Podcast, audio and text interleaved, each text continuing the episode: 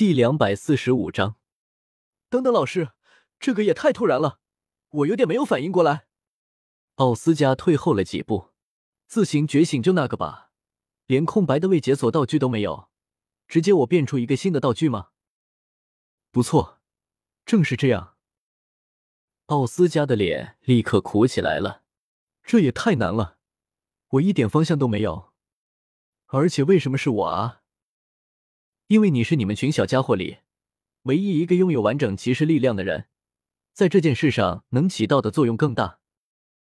可是唐武那边不是已经在？唐武那边是我为了让他两个人格稳定下来才这么做的。说实话，在这件事情上，我对他们的希望不大。哦不，严格来说，这件事情本身能不能成，我也不清楚。所以需要你帮我做一下这个实验。而且我只给你两天的时间。其实应小牙心里多少有些把握的，这件事情从其他几个孩子身上已经看出了一些端倪，尤其是马红俊，据系统回馈过来的关于他的战斗数据，他很有可能已经觉醒出阴姬鬼特有的升级能力。在之前与小生变身的右旗战斗时，就已经有这个端倪了。能发生这个事情，最大的原因。还是因为应小牙已经让斗罗世界沾染上一定程度的骑士体系。当然，真要比进度的，他们当中应该没有人比奥斯加快，就是因为他是唯一一个拥有完整骑士力量的存在。这样的条件会更容易支撑他去激发出骑士力量的潜能。可之所以他会慢其他几人一步，跟他的性子还是有很大关系的。说实话。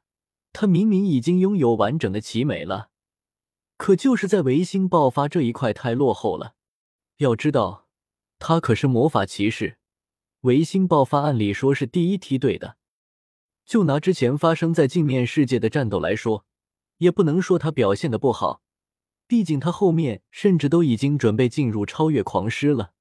但是整体下来，真的不如马红俊和洛普普那样有爆发力。所以，应小牙准备给他来一场特殊的修炼。知道自己逃不了的奥斯加，现在也只能低头接受。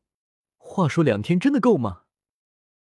如果只是将一个人逼到极限的话，那肯定是够了。不知为何，奥斯加突然感觉应小牙的笑容有些恶魔。您，您到底要做什么啊？要我需要觉醒出什么样的魔法指环啊？我让宁宗主安排了足够多的辅助系治疗类的魂师，只要你的体力有所下降，就立刻会得到补充。而你要做的，便是在一众战斗系魂师的围攻下，觉醒出一种名为奇美拉时刻的特殊道具。不过，它不一定是会以指环的形式出现。奇美拉时刻，那是什么类型的魔法？这是一种特殊的召唤类魔法。简单来说。可以召唤出各种形态下的自己，那不就是分身类能力吗？不，虽然类似，但绝对不一样。我说过，这个是召唤类。他听了后，虽然还是一脸纠结的样子，但是应小牙也不打算多说些什么。再说多的话，就没有让他自己领悟的意义了。奇美拉时刻，这个正是源自假面骑士乌奇的魔龙时刻魔法。乌奇用来发动这个魔法的道具就不是指环，而是一个名为魔龙计时器的道具，所以应小牙才说这个魔法的道具不一定会是指环。通过这个道具，乌奇可以召唤出其他三种属性的魔龙形态，看似分身类能力，但这个严格来说就是召唤类。乌奇召唤出来的其实只是属性不同。属性类的能力之间，说实话并不是很好配合，毕竟有相生相克的效果在里面。要不是乌奇还能通过这个道具将四个属性魔龙结合变成完全魔龙形态，或许龙计时器就会很鸡肋。但是这个魔法如果是用在能力多种、没有属性之分的兽骑身上，那就合适太多了。因为兽骑的每个形态都是一种针对性的能力，加上奥斯加变身的兽骑还拥有几个斗罗世界专属的形态，所以他要是能召唤出来，那这群被召唤出来的形态相互之间就可以形成一个配置全面的战斗小队。就拿他现在所有的形态来说，红牛斗篷可以负责对前强攻，鹰隼斗篷可以负责空中远程补攻，海豚斗篷可以负责奶妈，变色龙斗篷可以负责偷袭干扰。而他后面在世界树解锁到的花象斗篷就可以负责肉盾。据说他手里还有一个没有用过的指环，竟然可以增速。试想一下，要是他之后解锁了更多的魔法指环，这个战斗小队将会越来越可怕。而这种特殊的魔法形式，偏偏乌奇还没有，只有兽奇才可以做到。但是奇美拉时刻这个魔法设定。在原剧里面是不存在的，应小牙的手里自然也就不可能有对应的骑士道具拿出来解锁，他也不可能说把乌奇的龙计时器拿出来给奥斯加用，那玩意可是专属道具，而且是主骑专属，拿出来要用对应的魂兽解锁不说，就算解锁出来，估摸着奥斯加的兽骑也用不了，所以说到底。这个东西就只能靠奥斯加自己领悟，并将其觉醒出来。看着他一脸苦涩的被带走，应小牙也有些不自信的向小曼问道：“你确定我现在的积分影响到这个世界了吧？如果影响程度不到的话，我估计这事儿难啊。”请放心，马红俊之前的战斗数据绝对真实，还是有很大几率的。那就好。他如果能觉醒出奇美拉时刻这个魔法，那后面我就真的可以对他们进行针对性假面骑士辅导了。关于这件事情，宿主，我正好有个好消息要告诉你，因为你刚刚意外解锁出一个全新的骑士，系统判定为重要事件，所以现在已经达到第二升级的条件了。真的吗？是的，这次升级，虽然我依然也会不在线。但是系统功能宿主可以自行使用，这个确实不错。你第一次升级的时候，期间有好些时候我都挺难的。宿主不可以太过依赖系统哦，要成长起来。瞧你这话说，我其实也不是离了你就活不了，只不过人嘛，有了偷懒的方法，就很少难在勤奋嘛。好吧，这个确实是你特有的性格，你这人什么都好。